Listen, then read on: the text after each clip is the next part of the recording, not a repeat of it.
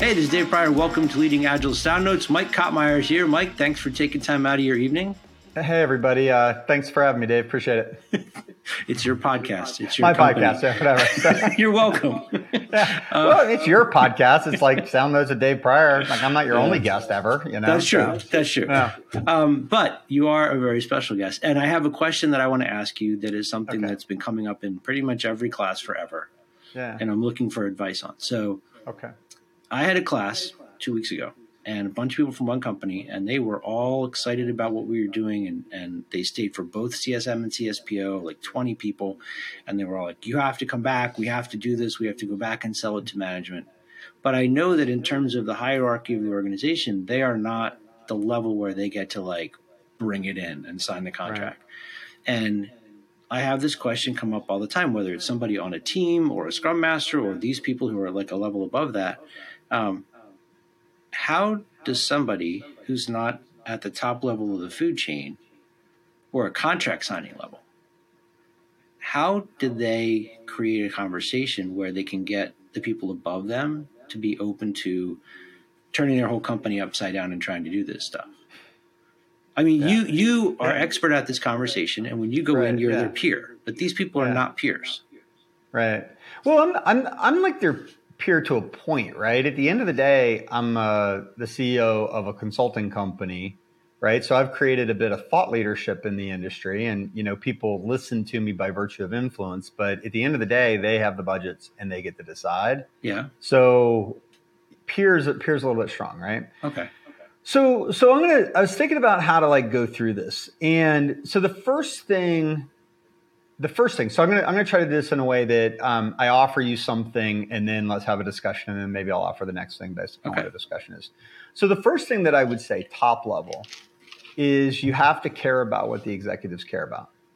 Okay. You have to care what the next level up is, right? And so um, I don't know this to be universally true, but I know it's true enough in a lot of the conversations I have is that the goals of the people on the ground um, are sometimes culture, environment, sustainable pace, um, you know, greater collaboration, greater connection at work. I think about like the autonomy, mastery, purpose stuff, right? That kind of a thing. They don't want to feel under pressure, right? All those kinds of things. So, so like the first thing that I might ask is, is, is that the same thing that's going to drive um, an executive to introduce disruptive change? Yeah. like maybe like maybe uh, and i mean it's not out of the ordinary like that somebody that some companies looking to increase retention or, or cre- increase their internal net promoter score or something like that Right. but at the end of the day um, it, it's not usually those things that an executive is going to care about so so the first thing i would ask is based on your interactions with these folks what typically do you think that their executives might care about Well, I don't know if they know that. So that's Well, that's an interesting thing. So, so hey, Dave, I want um, to, uh, I want you to spend a bunch of money with me, yeah. but I have no idea what problems you're trying to solve or what's important to you. Just give me money, and I'll and I'll create a really cool ecosystem for my team. Yeah. And then the magic will happen, right? Well, maybe. So it's like, well, so that, so that's like the first thing, right? So Yeah. if there if there isn't an economic exchange of value, now I'm biased because you know we're a consultancy, yeah. and you know so if we don't create an economic exchange of value then nobody hires us Mhm. and so so everything that we do has to be connected to something that executive wants about. solved yeah. uh, something that they're that they're measured on something that they care about Okay. and so so for us like like what we anchor to are the six things that are on the front page of our website predictability quality early return on investment yeah. cost savings innovation and product fit Okay. almost in some level or fashion that that um, that becomes a thing. And I mean, just kind of curious from your point of view, anything else that you hear people talk about that they want out of a transformation? Well, it's. I think it's different because the people I'm talking to, for them, it is we want the teams to function better. We want to understand our product. But I, I thought of another twist to add to this is that sometimes I get a bunch of people who've been sent there by their company. Yeah, Management said we're going to go agile, and the people are like, "Oh my gosh, this would be awesome," but our management doesn't work this way. We can't do it without them, and that goes back to that governance thing. But right. if you don't, I, I get that they have to understand what management wants. But if management doesn't know why it wants agile, well, what I would suspect if you talk, because like, that's the question I ask people all the time. Like, I mean, I can't tell you how many conversations I start with, "Hey, really expensive meeting, lots of really high level people in this room. Like, why are you why? guys all here? Right? Like, why agile? Why are you talking to me?" And and that's what you got to get past first. Like, what are we trying to accomplish? Okay. You know, and and it's so so I would suggest that if like even even for me, right, as their peer, as a consultancy, as a as a you know quote, thought leader in the industry, right? Yeah. Um, if I don't know what somebody values, like I don't know what to attach to it. Okay. So this right. Is, so like let's. So go ahead. Yeah. Sorry. No, you finish your thought, and then I'll do my. Part. Well, I was just gonna say like so. So a lot of times, um, agile's a hypothesis, right? It's a proxy conversation. It's mm-hmm. like they perceive they have a problem with delivery, or they they they they think they have a problem with getting things in market on time, and and they probably do, right? Problem yeah. with quality and and so they have this notional idea that agile is going to be the answer to that mm-hmm. so they say okay i want to get agile so they send everybody to agile training and, and they go Jira. and then and then everybody's come back and doing scrum but they yeah. don't get the business benefits from it so then right. they're like okay so hell? failed hypothesis kind of yeah thing. yeah so, almost like from a playbook standpoint, if I'm one of those people, I have to go back and get with management and, and get them to answer the question of this is why you sent us all to training why you yeah. want to pursue agile. Right. And then that would lead them to understand what problem the management people are trying to solve. And then they could begin to craft the conversation of this is what's got to change, or these are the things we have to do to be able to solve that problem. Well, yeah. So let's unpack that a little bit, right? So if you say something like, okay, if they said we want to be able to make and meet commitments, we want we want to operate with greater predictability. Mm-hmm. Um, then you say, well, okay, what are the what are the attributes of the organization today that are um, leading to a lack of predictability? Mm-hmm. And then you ask yourself, what would we change, and how would we change it that would uh, create greater predictability? Okay. Right so that's like my favorite example because I mean it's like it's like the I don't want to say the most unknown, but it's like the most undervalued goal of going agile. Like I mean everybody thinks inspect and adapt and building the right products and market and right. and that is a thing, right? Of course. Um, maybe maybe we've kind of announced ourselves as a hammer so all the nails show up kind of a thing. That's that's another risk in my point of view as well. Yeah.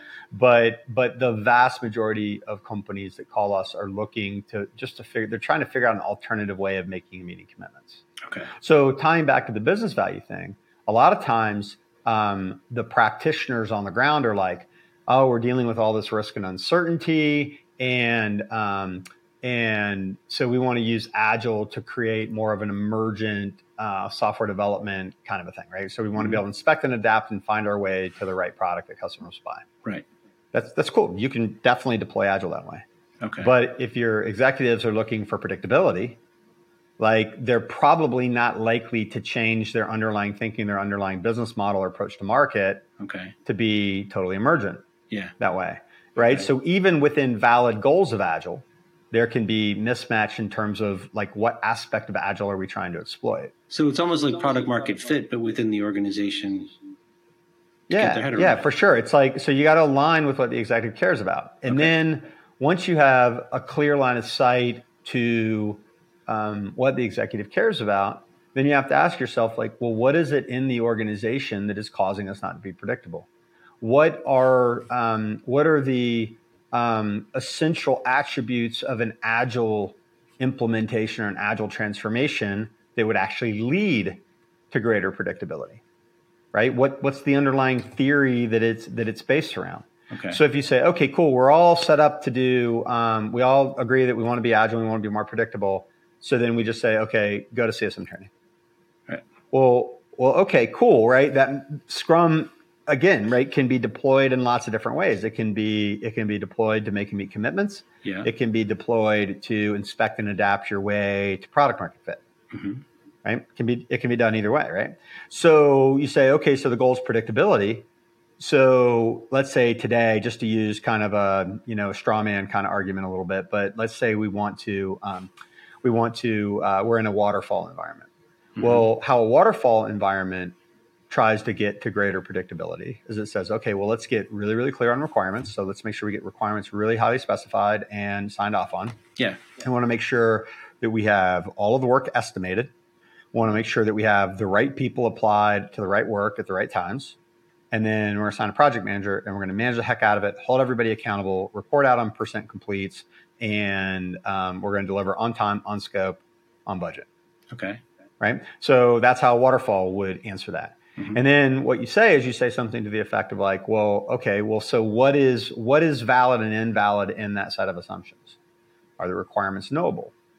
I don't know right? Are they knowable? Are they not knowable? Are we going to get sign off and then ultimately build the wrong thing? Do we think we know them, but but do we really? Like, what kind of validation do we want? Do they even have the awareness to answer that question? Because it seems like if you're in waterfall, you believe that the requirements are knowable. Well, well, sure, right? But you ask yourself, okay. So where where I would go with that is is if you have a question like, well, we just assume that the requirements are knowable. Mm-hmm. You say, okay, fine, but like, but what's the risk if we're wrong? Um, okay. How knowable are they? Um, okay. Do we believe that we can, um, you know, that we should know them? There's like just different ways to kind of attack it. Okay. But let's say you even said, okay, okay, absolutely. Let's say requirements are knowable. And you know them. Okay. And yep. you want to deliver the exact requirements that were that were there. Okay, okay, cool, right? I would suggest that that the the way that we functionally silo people, the way that we assign uh, work or people to multiple work streams, the way that we do estimates, the way that we apply human beings to those estimates. Like even with perfect knowledge of the requirements, there's the estimates are often somewhat unknowable. Mm-hmm. And the work performance of any given individual is often unknowable. We don't know who's going to be sick, who's going to go through a divorce, who's going to have right. a, a, child that's dealing with something um, something in their personal life, whatever, right? Right. So we don't know, right? We don't know what's going to happen with those human beings, and so we have. So let's. So we take the requirements looked at. We say the requirements are totally knowable. Mm-hmm. We say that the. So then we go. Okay, are the estimates knowable? Well, maybe they should be, or maybe they should be in ranges. Um, the people are there. Maybe they should be fungible, but maybe they're not. Maybe they should never get sick, but maybe they do. Right. So almost inevitably, we have this combination of imperfect people mm-hmm. assigned to multiple things with varying degrees of certainty about the requirements. Mm-hmm. And so the work is almost never um, done complete as it as it needs to be. It's not as never certain as it needs to be. Sure. sure. And so and so we say so then we say okay well if let's say requirements are knowable, estimates are knowable, Mm-hmm. Then we have to assume that the human beings and their performance characteristics are knowable. Well, there's so much risk here. I mean, you're just well, like well, yeah, right. You're just you're just mounting up a whole bunch of risk, right? Yeah. And usually, what happens is if somebody wants to double, triple down on that hypothesis, right? What they end up doing is they end up buffering that risk in terms of time. Okay. Right. They add they add more hours. They add more people. They, they all kinds of things, right? Yeah. yeah. Um, and and so that drives cost that drives time. And so so yeah it's it's perfectly plausible to say we're going to use waterfall to run a perfectly orchestrated um, fixed time fixed cost fixed scope. Mm-hmm. but the expectations of delivery are going to be so long. Now we're starting to compete on the other side with like are those requirements even if they're perfectly knowable at the beginning are they going to be valid three years from now when we finally get this thing done? Okay I don't know, right? So you just start attacking assumptions, right? Okay. And then and then you offer, okay, well, so you want to do agile? Well, what would you do differently? Okay. Well, we would dismantle some assumptions around cost accounting versus throughput accounting. We would challenge the notion of individual productivity. All we right. would challenge the notion of the knowability of the requirements. Okay. We would challenge um, the knowability of the estimates. We would challenge the fungibility of the human beings. Okay, but right? you would just what was that? I have a question about this one. Yeah, shoot. So, for you to have that conversation totally makes sense, or or yeah, even sure. to ask the question of like, what would you be willing to sacrifice to get what you want? Right. But if I am somebody who is in charge of a couple of teams, talking to yeah. the CEO of the company, and I come at that line of questioning it almost seems insubordinate in some ways. I mean, like you'd have to have a lot of confidence and agency to be able to raise that line of questioning. Yeah, well, so well, well, so now you get it's it's funny, right, Dave? Whenever we answer these questions, right, we always have this we have this funny dichotomy between, you know, do, is there an answer to an unanswerable question? Yeah. yeah. So if you're saying how do I influence my leaders, but if any conversation I have to influence them is going to be insubordinate, well, no, just the way that you nuance the question. Like, like it's not it's not in my pay grade to say like to ask some of the things that you were asking.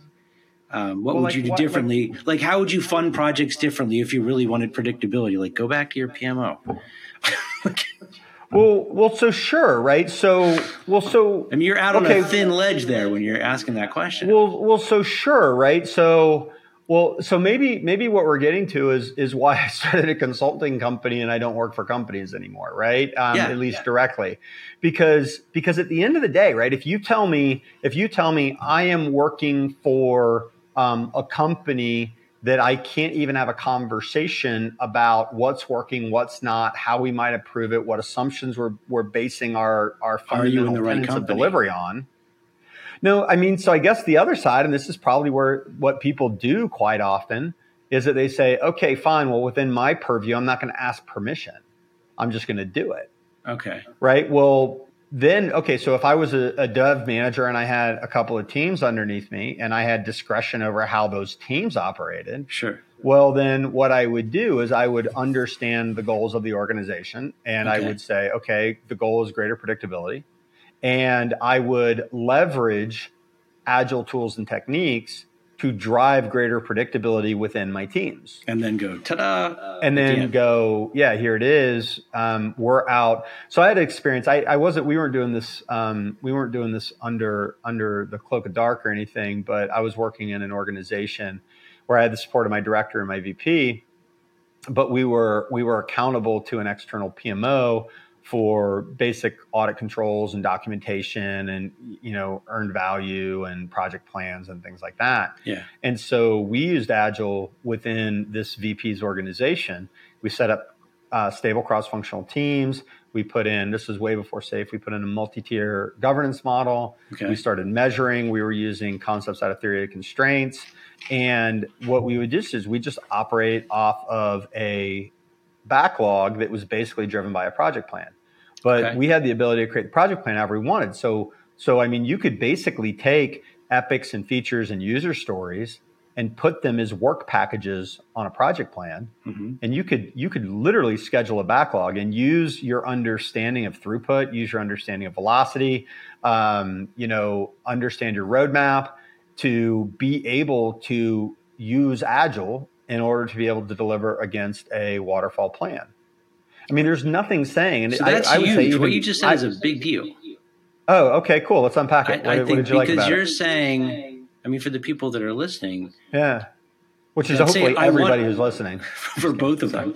Um, they, they want to be agile, but sometimes the easiest way to get the results. You're looking for the outcome, right? It's not about yeah. doing agile. It's not about doing Scrum or Kanban or whatever. It's about finding a way within your organization to use tools to function well with your teams and, and work the way you want to work. So, in this governance model with the PMO, you found a way to kind of sneak it in under the radar. And yeah, you can put it into a Gantt chart or do whatever you have to do to let people give you the space well, you need. Well, they knew what we were doing. And when I'd sit down and explain it to them, and again, this is where as agilists we get we get out of whack with everybody. If what we're really saying is I want agile because I don't want any rules or constraints or anybody to tell me what to do and I just expect to be trusted as a team right. and you know get out of my sandbox let me do what I want like and, and and it's as immature to me as that sounds saying it out loud that is that is absolutely that. the point of view of a lot of people right yeah. And so, and so if that's what you mean by agile is trust the teams and let the teams decide regardless of outcome. Right. Well, that's a really tough place to start. Right. but if, but if you said to the organization, I am going to out PMO your PMO, I'm yeah. going to run a more structured and disciplined program with agile than without. And I'm going to show you how we can use these tools and techniques to not only hit dates, make appropriate trade offs, communicate in the change management boards to be able to, um, yeah, just to show greater throughput and greater predictability than anybody else has using traditional project management. Mm-hmm. Like, like why would somebody tell you no? Okay. So now that the, there's actually probably an answer. Probably the most the most um, challenging argument would be, and this is why I, I, I uh, kind of as a precondition said, you know, if I was talking to a director of development that actually had the agency to make these decisions, yeah, um, in a functionally siloed organization, um, be able being able to create persistent cross-functional teams um, often goes against the fundamental DNA of that organization because they're very cost accounting, productivity oriented. Yeah, yeah. Time slicing people across multiple projects, and so if you don't have the agency to to get a complete cross functional team, um, you know, I, I, I could give you some ideas for that, but it's like it's starting to get further away from what I would like to be able to recommend. Well, okay, so do you th- do you think that there are a lot of people out there who, I mean, they find Agile and it's like they're like, oh my god, they're like Jake in the back of the church and the Blues Brothers, and because they see it now, it's impossible for them to understand that other people don't see it. Like when when you say go find what problem they're trying to fix, they can't even see that because all they see is the majesty of Agile and everything's going to be like we do what we want, we add value, we come to work when we want. It's just wonderful. We don't measure stuff, and they don't understand that they're operating in a system that has a reality, like a hard reality they have to meet. Are you talking about people at the practitioner level? Yeah, yeah. Well, well. So here's the thing, man. So, so again, I, I, I can't, I can't give answers to impossible questions, right? So now, if we have managers that won't listen, well, they can't. And, it's not that they won't. They just don't even know that, that not are listening. not are not like realistic about like what the business world is. Yeah. You know. So so here's the thing, right? So like I want to trust and empower my employees at Leading Agile as well. We have an internal dev team. We have HR teams. You know. Yeah. So the way I look at every capability within an organization is it's like it's like a service, mm-hmm. right? And so an agile team is like a service that gets exposed to the rest of the organization. It's so think of it like a black box, right? It has developers and testers and wh- whoever's needed on that team to be able to deliver a working tested incremented product. The team has inputs, the team has outputs. The team accepts requirements in a certain way. It provides working tested software on regular intervals. Um, you know, maybe in this particular case, we estimate the size of the backlog and we want to deliver with a stable velocity. Mm-hmm. Right? That's like the contract under which self organization happens right? Nobody, I, I just don't read anything in the literature from Sutherland or um, Schwaber or Cohn or anybody that basically just says teams get to show up and do whatever they want, however they want, deliver something right. or nothing because it'll just be the best but thing the team gets to decide. Even what you just said, that it's a service that gets exposed to an organization like that. I've never thought of that before. I bet you most people out there are like, no, we need to do Agile. Why? Because it's awesome, man. Well, like it's, it's just like, awesome. Then everything's cool, and, and we'll all be happy. Well, well, so so then if that's what people are saying to you, man, then then you need to take it as your personal mandate then to grow the hell up, man, because it's like it's like the way a business works is that investors or owners or customers by proxy give money to the company and therefore to its employees, yeah, because they expect an exchange of value. Okay. And and absolutely, do we want a great culture? Yes, we want a great culture. Yes, we want to build really high valuable products. We want all these things. And we want a great work environment. But but a precondition to having a great work environment is to have a company that functions and produces products that customers want to buy. Yeah.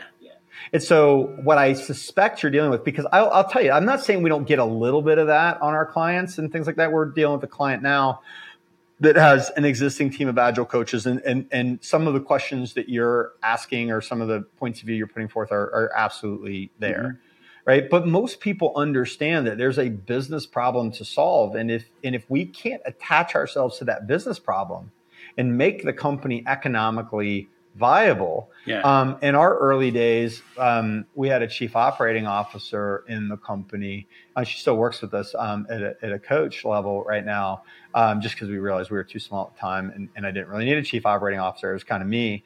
Um, but the but the reality of that situation, she said something to me one time that I'll never forget. It was like, if you keep acting this way, Mike, you're going to kill the culture of our company.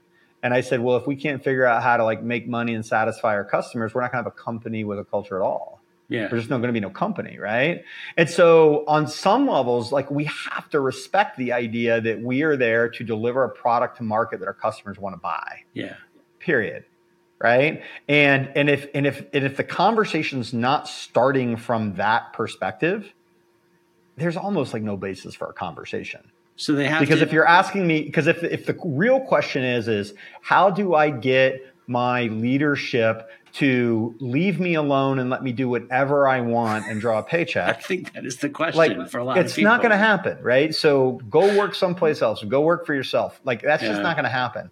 But I think it's reasonable and and and encouraged at all levels, right? And and so, so you said this was a new idea to you. So let's double down on it a little bit That's a like, great idea. like what I think what I think we are fundamentally doing in the transformation space is we are taking legacy monoliths, organizations that are legacy monoliths, and we're turning them into services oriented organizations yeah. Yeah. right? So, so a waterfall uh, organization running a gigantic multi-year portfolio with work being decomposed and spread across functional silos has Mhm. all the same problems that a 50-year-old COBOL mainframe has that's been poorly architecturally maintained. Yeah. right? Just all kinds of interactions all over the place to where you know you you basically make one change and it breaks 10 other things. Why are projects always late? Because somebody's inevitably going to be late and if everything is if everybody's connected to everything then one domino being late cause a cascading set of things that are late. Hmm right? So what we want to do is we want to encapsulate that, right? So the whole idea behind Agile is that we get a dedicated team solving a dedicated class of business problems with a dedicated interface to the business called a product owner, a Right. dedicated service level manager called a scrum master, a group of people that can solve that problem. The inputs to the team are user stories. The outputs of the team are working tested software. The service level is stable velocity against the known backlog. And and you think about that, right? Yeah. And everything that's implied from that, um, the self organization happens within that service boundary, but also understanding that the inputs are defined, the outputs are defined, the service levels are defined Right. within that service agreement, you have a team that can self organize. hmm They don't get to set, to set decide which markets we're in. They don't get to decide what features they build. Now, I'm not saying that in some cases that they don't have that direct um, linkage to the client. I'm not Right. saying that in some cases that they don't have a voice in that. Like I'm, I'm not trying to be absolute, but that's a negotiation, right? Even like Scrum by the book would tell you that you have a product owner that gets to decide what's in the backlog hmm the single ringable neck about what's in that backlog. The product owner brings. Does the scrum master get to have a say or ask a question? Like, sure, they get to collaborate and challenge and whatever. Does the team get to, like 100%? Would it be cool for the team to have some exposure to the customer and their real feedback? 100%. Yeah. But the but the product owner's the the ultimate buck stops here person, right? Yeah. So I want Right? to I, Yeah. I want to check with you on something because it's like Yeah, stuck in my head right now. Okay. so when you're talking about all this, there's part of me that's thinking, and this is different from what you're saying, but a lot of IT organizations I've encountered in the past seem to have lost the thread and think that the business exists for the benefit of them. Like they run the, Business ship. exists for the benefit of the IT of IT, of, yeah. So they, they kind of forget that IT is more of a service, or I always say it's like a janitorial function. Like it has to be there so that everything happens, but it's not why the company's there.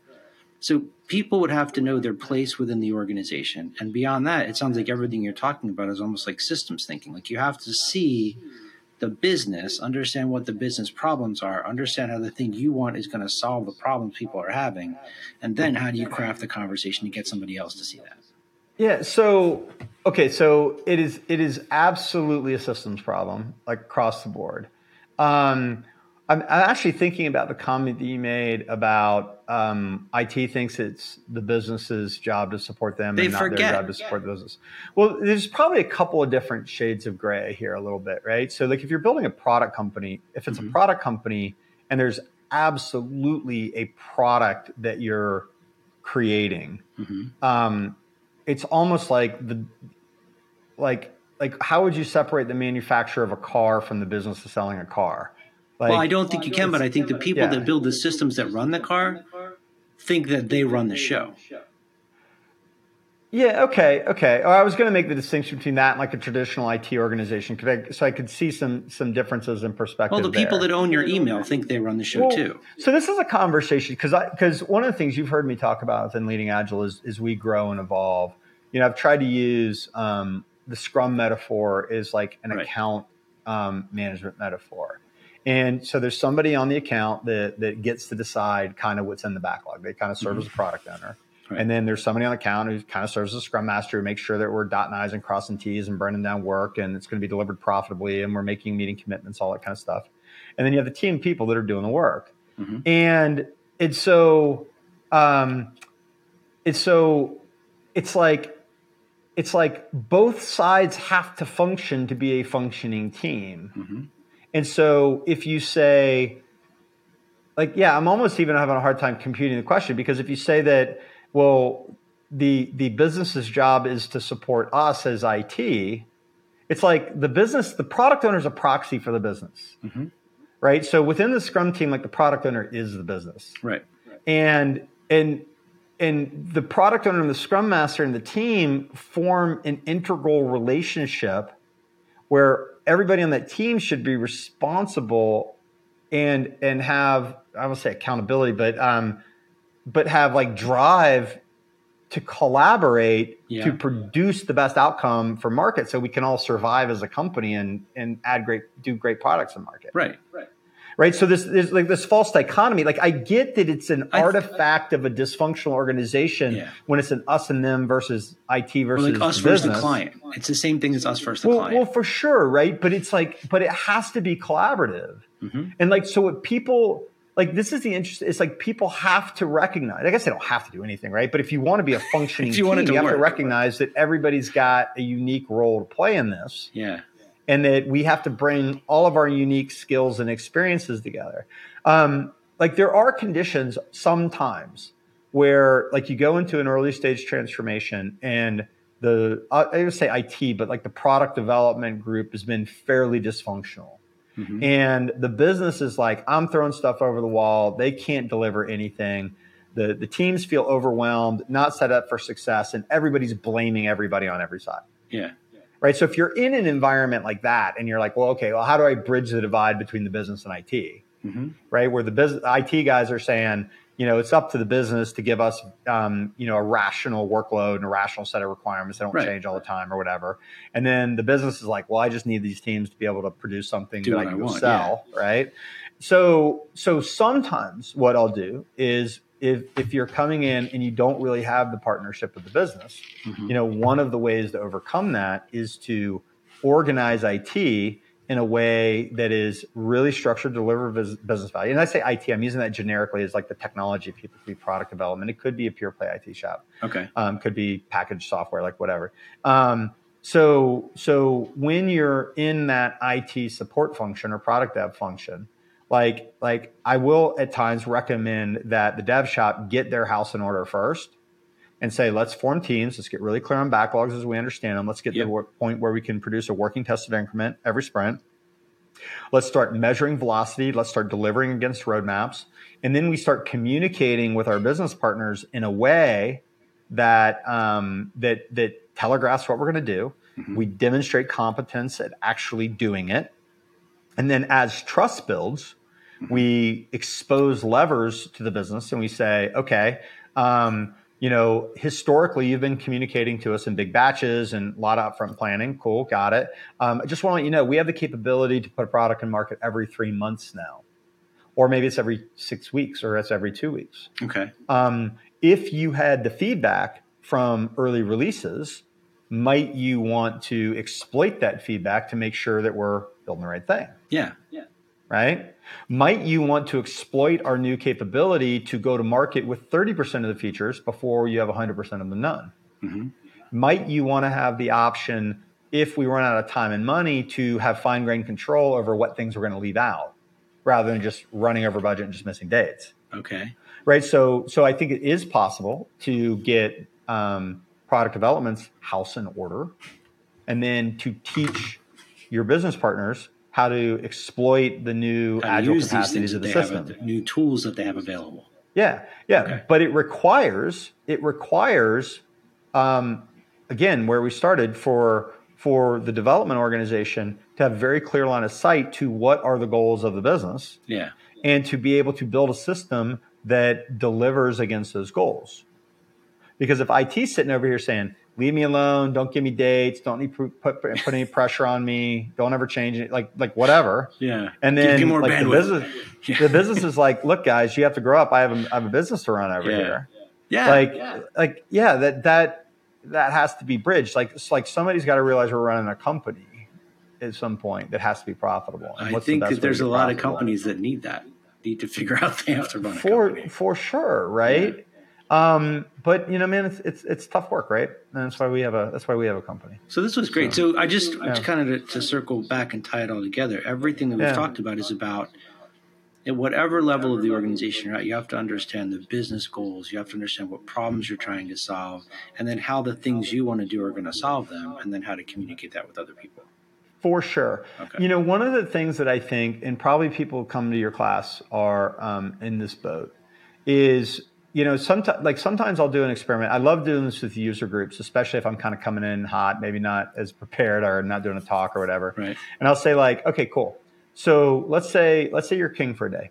You walk in and you can, uh, with a wave of your hand, everybody's on board. Everybody wants to do agile. Everybody is um, committed to spending the money, making whatever changes are necessary, um, doing whatever's whatever it takes to achieve the goals of agility. You have total carte blanche, no cultural issues, no management, no buy-in, no whatever. Um, only caveat is is that you have to have a um, a company that can produce um, a deliverable every two weeks within three to six months. Okay. What's the first thing you do? What's the first thing you go do? I don't. I don't know. Yeah, most people don't know, right? so what they do is they say, well, let's send them to training. Yeah. Well, we know that actually that's what they should do. They should all send them to training. Well, you know, I don't mind them sending people to training, right? But the but the the problem I have, and I'm on record saying this, and I say this as a, a guy who runs a, an agile transformation consultancy, who has Dave Prior, our CST on staff, and we do Right. agile training, right? And so send people to training classes, right? I think ours is as good or better than than most anybody's. Mhm. But It's not the enough. problem with that training is like let's say you um, you uh, you uh, go and you do the training and you learn how to do scrum and but you have a traditionally siloed uh, functionally oriented waterfall organization that's governed by a pmo Yeah.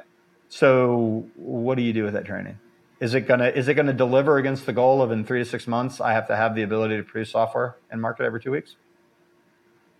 Right? I think people i think people use leadership and culture and mindset and all these things as a boogeyman to not have the answer.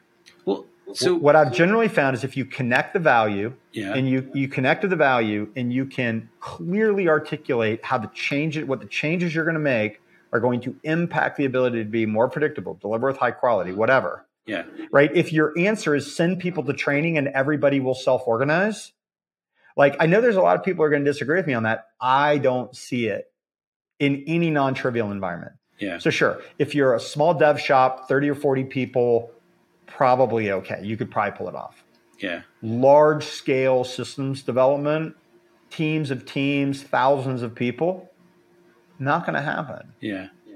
There's just too too much technical debt, too much poor architecture, too much poor organizational design. So, So so so assume you have leadership buy-in, assume that everybody's willing to spend the money and do whatever you ask them to do, right. but you are on the hook in 3 months for having a functioning organization. Yeah. What would you go do? I feel like it's almost like because we haven't talked about food yet, so I'm going to do that now. Um, Okay. We sent somebody off to a seminar to learn how to eat clean or eat healthy or eat Okay. keto or whatever, but everything in their cupboard is still processed food, and we didn't teach them how to go buy healthy food. Well, I would suggest it's it's it, I'll I'll take it one degree. Like so so if you if you understand that I need to eat healthy, Yeah. and you come back and your entire family infrastructure is set up around meals, Macaroni right? cheese. and I'm not yeah. saying that's a bad thing, right? There's a lot of family cultures that are set up around meals. And then you come back with your new eating habits, but everything in your ecosystem is just pulling you in, pulling you to the dinner table to eat unhealthy food, Mhm. Right? I mean, there's a that's a lot to overcome Yeah. Yeah. right? It's not that you can't do it, but it's a lot to overcome. Yeah. And and so and so uh, what and you know as somebody who's who's struggled with this like you have to change your you have to change your environment like Mhm. you have to change where you eat how you eat who you eat with not only what you eat and when you eat and the macros and, it, you eat and all those different things right so so yeah so you have to and yeah so that's the thing that i i think's hard right is is i don't think most people have the answer for what you would go do Yeah. I mean, that's clearly what we've built over the last 12 years is a methodology that answers the question, okay, Mike, you know, I remember one time really early on, we tried to sell our first, maybe our second or third uh, six figure deal to somebody. And this one CTO asked me, he goes, how will I know you've been here when you're gone? I thought, oh, Well, that's a really good question. right? It's a really good question. I think about it a lot, right? It's probably one of the best Did you questions. carve I've your name asked. into the desk? Yeah. Well, yeah, right. Or you know, another question might be is if if I agree to spend this money with you, what is your plan for spending it? Like, Yeah. what what are going to be our milestones? Like, how are we going to know you're successful? You know, one of the topics I know this we don't have time to go into this, but you get asked about metrics a lot, and so like you have lots of different kinds of metrics. You have to be able to measure. Um, are you are you doing the things in the plan that you agreed to do in the plan? Like, so are you running the training classes and making the organizational changes and all that kind of stuff? Mhm. And then are the people in the new system are they performing with the right um, characteristics and attributes? Like, are we stabilizing velocity? Are we getting stable throughput? Are we collaborating? Right, those different things. And then there's like a third layer that's like, are we actually getting the business results that we want? Yeah. And so, and so like progress to plan tends to become a leading indicator of performance improvements and performance improvements tend to be a leading indicator of market improvements and, and the actual improvement of the business. Okay. And so, so the ability to connect the value, the ability to articulate a plausible roadmap for how you're actually going to make the changes, Yeah. and then the ability to measure the efficacy of the changes you're making in real time. You know, because I think what happens a lot is we don't understand what the value is. Yep. We just send a bunch of people to training and we hope that it's going to work. and we have no leading indicators or lagging indicators that tell us whether it actually worked or not. Yeah. Um, nine times out of 10, you know, somebody's calling us nowadays and like, yeah, we're doing agile, but it's just not working right. And, Yeah. you know, we don't know why. Yeah. Yeah. So what do we do? Okay. Right. So I, and, I, training this is the good, hard- but it's not enough. Well, it's yeah, training is essential. Even it's not enough. It's it's a little bit like we, you know I talk about this all the time. It's like yeah, we want the culture of the organization to change. We want its practices to change, but the the agile agile cultural values and messages ethos is absolutely incongruent with the infrastructural structural barriers that are in a company. Yeah. The practices are absolutely incongruent with the structural barriers, the system barriers in the company. And like my beef with, um, you know, some of the way that sometimes Scrum is taught is it's basically like just start doing Scrum. Scrum will show your impediments. The Scrum Master's job is to remove the impediments, but um, and you know we'll go from there. But but you walk into these large organizations and the the impediments are so structurally ent- entrenched Yeah. Like literally The team can't poorly architected mainframe systems. Yeah. Like like how does a scrum master remove that impediment? Yeah. Exactly. They it's don't. beyond their ability. They yeah. don't. They don't, right? So what they Yeah. do is they they change scrum to accommodate the environment. And and whenever you change scrum to accommodate the environment, you will always fail. Yeah. If you can create the conditions that scrum was designed to operate in, scrum will always work. It's like the Ken Schwaber quote that was like, you know, 70% of the people that try to adopt Scrum won't get the value out of it they expect.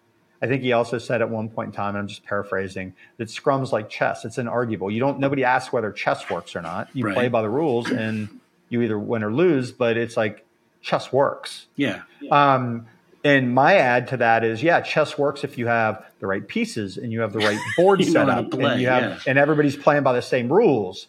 Uh, chess works, but just because you have, you know, a board and a few of the pieces, and nobody's playing by the rules, and you call it chess, it's not chess Right.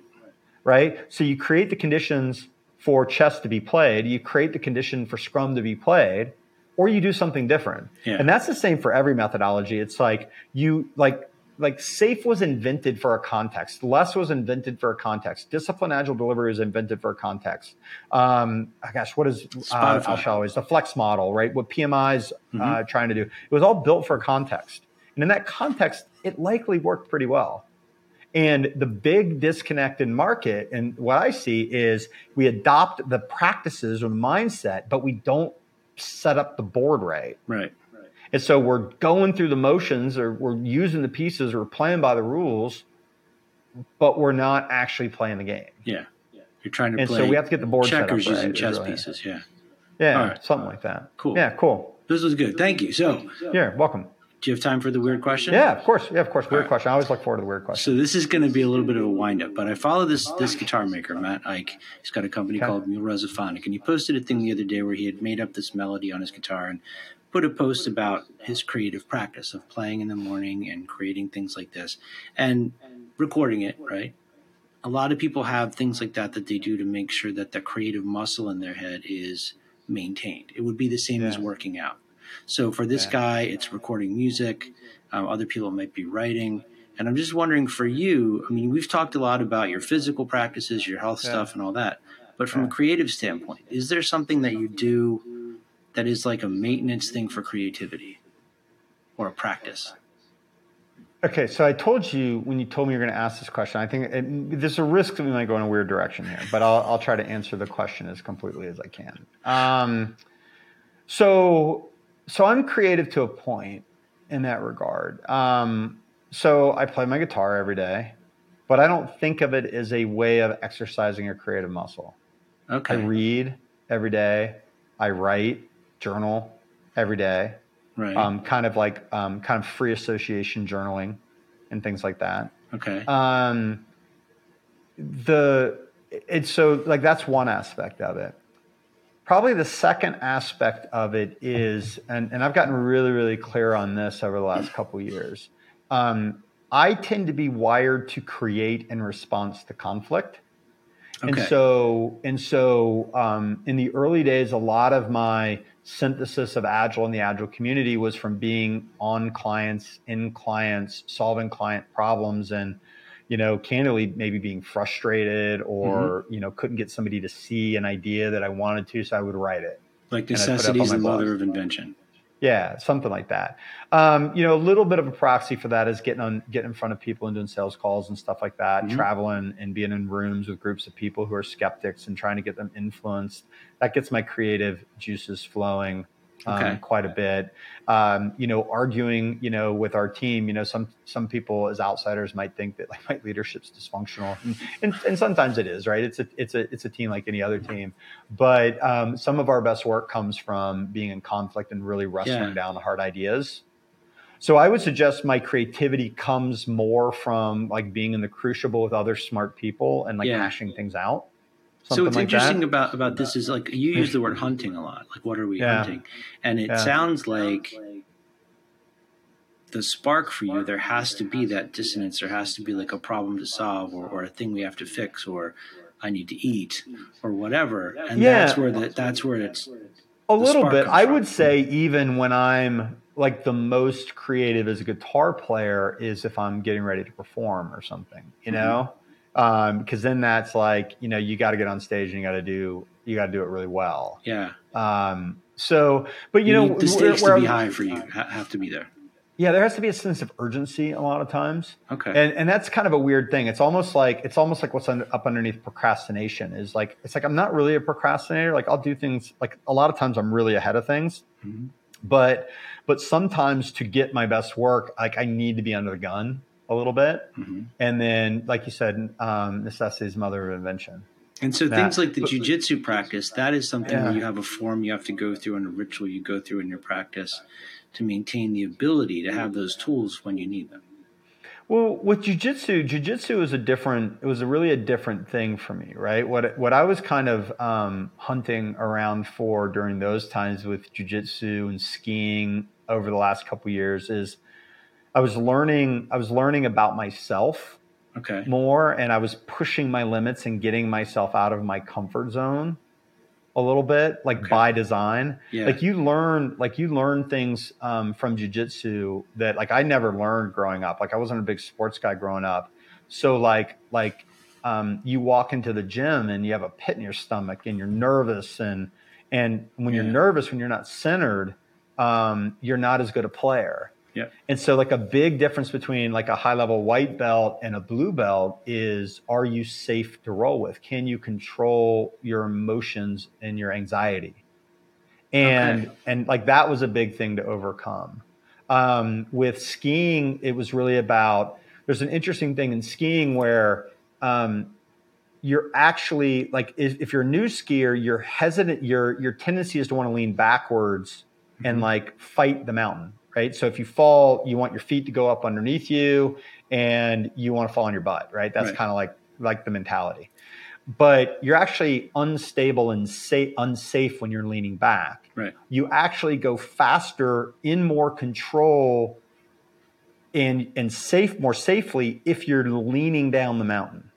Okay right and there's just a there's a really powerful metaphor for life in that is we think that sometimes that um, playing it safe and being conservative is the way to win and yeah. it's not always the way to win and we don't now, always know when we're being resistant either for for sure right it's so so like so i've taken that skiing lesson and really applied it in my life and i'll think about okay where am i leaning backwards and playing it safe so if I fall, I don't fall too hard. Yeah. Versus leaning down the mountain where I'm actually in more control and more safe and able to go faster. Yeah. Now, if I crash, I might I might very well crash, and and maybe it's worse, but it's actually less likely that I'm going to crash if I if I ski okay. properly. Um, which actually ties. I'm, I'm glad we had this conversation because actually Me ties too. into something that I've been thinking about um, quite a lot lately, with the idea of um, you know being free to create. So yeah. so your buddy the guitar player was talking about, you know, exercising the creative muscles. For me, um, if you're going to truly create, um, if you're going to truly do jujitsu or you're going to truly ski, yeah. like like I think it's hard to create from a place where you feel like you're going to fail. And yeah. and what I've found is that. is as we have you know, as we've grown as a company and, you know, we have a brand presence and people know who we are and all those kinds of things, sometimes it's harder to get on a call like this and just riff mm-hmm. and just explore new Stakes ideas yeah. and, and to put things out that, that could be wrong right? Because you know you have 160 people and you're doing all this revenue and you have all these clients, and if you say something stupid, like maybe you get fired. Yeah.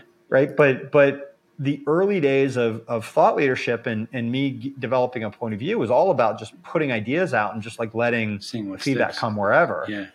You know, so you ask yourself, you know, I've been really doing a lot of soul searching over the last six months since, you know, Kimmy's been well and COVID's winding down as we as we kind of get our legs back up underneath us from all that.